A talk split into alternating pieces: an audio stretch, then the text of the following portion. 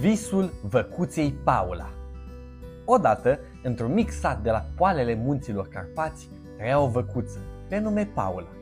La prima vedere, părea o vacă obișnuită, asemeni tuturor vacilor din cireada lui Nenea Gheorghe, fermierul. Însă Paula nu era deloc asemeni celorlalte surate, care se mulțumeau cu viața lor liniștită din grajdul de animale și tot ce își doreau era să fie hrănite, să fie în siguranță și să își crească viței. Paula avea vise și aspirații asemeni ființelor educate. Ea își dorea să ajungă în munții Alpi, acolo unde iarba era verde și dulce, iar cerul mereu senin. Paula mai avea un dar foarte neobișnuit. Ea fusese crescută de mică printre copiii fermierului și învățase să vorbească limba oamenilor. Da, ai auzit bine, văcuța asta putea să vorbească, așa cum vorbesc eu sau tu. Însă ea ținea acest lucru secret, fiindcă se temea de invidia celorlalte vaci, dar și de reacția oamenilor. Într-o zi, când se odihnea în hambarul micuței ferme, Paula își privea tovarășele de grajd și le spunea despre planul ei. Dar celelalte vaci râdeau și îi spuneau că e o prostie să visezi la așa ceva. Ei bine, cu toate acestea, Paula nu își pierdea speranța, ba chiar se ambiționa și mai mult să-și urmeze visul. Așa că, cu prima ocazie când a ieșit liberă din grajd, și-a luat inima în dinți și a decis să plece în căutarea fericirii ei, în munții Alpi.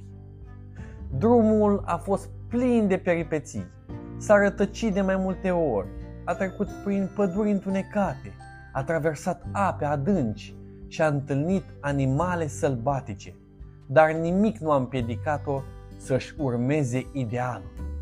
Pe drum și-a făcut și prieteni, un gânsac pe nume Sas și o cățelușă pe nume Bobița, care au urmat-o, impresionați fiind de visul ei nobil. Ei bine, după luni întregi de călătorie, a ajuns în cele din urmă în Elveția, la poalele munților Alpi. Aici, iarba era cu adevărat verde și dulce, exact așa cum și-a imaginat Paula, iar aerul era plin de miresme proaspete. Văcuța era atât de fericită încât a început să sară în sus de bucurie. Ce, nu ați mai văzut nicio vacă care sare în sus? Poate nu ați văzut nicio văcuță așa de bucuroasă precum era Paula.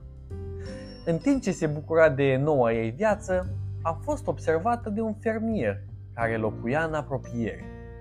Acesta, uimit de frumusețea și veselia ei, s-a apropiat, a mângâiat-o și a spus – de unde vii tu, măi văcuțo, că ești prea deosebită să fii din zonele noastre?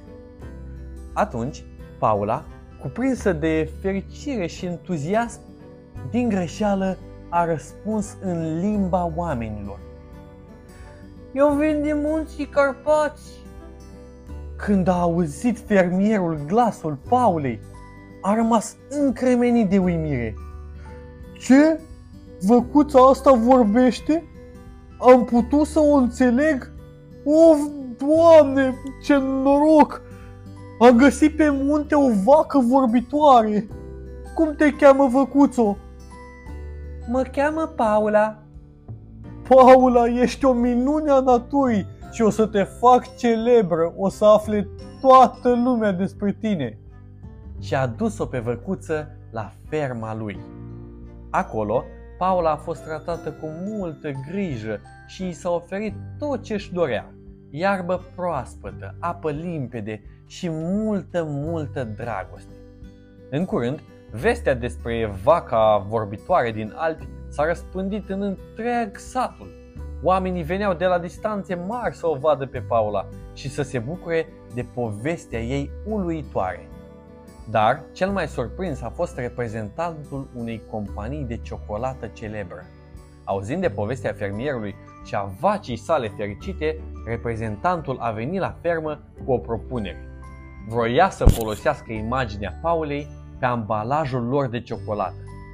Fermierul a fost încântat de idee și a acceptat imediat oferta. În scurt timp, Paula a devenit o vedetă internațională. Chipul ei zâmbitor apărea pe fiecare ambalaj de ciocolată, iar oamenii din întreaga lume au început să o îndrăgească și mai mult. Ea a devenit simbolul fericirii și al bucuriei, inspirând pe toți cei care o vedeau. Astfel, visul lui Paula s-a împlinit, dincolo de orice așteptări. Ea a ajuns în Elveția, nu numai pentru a gusta iarba dulce din munții albi, ci pentru a deveni un simbol al bucuriei pentru milioane de oameni din întreaga lume.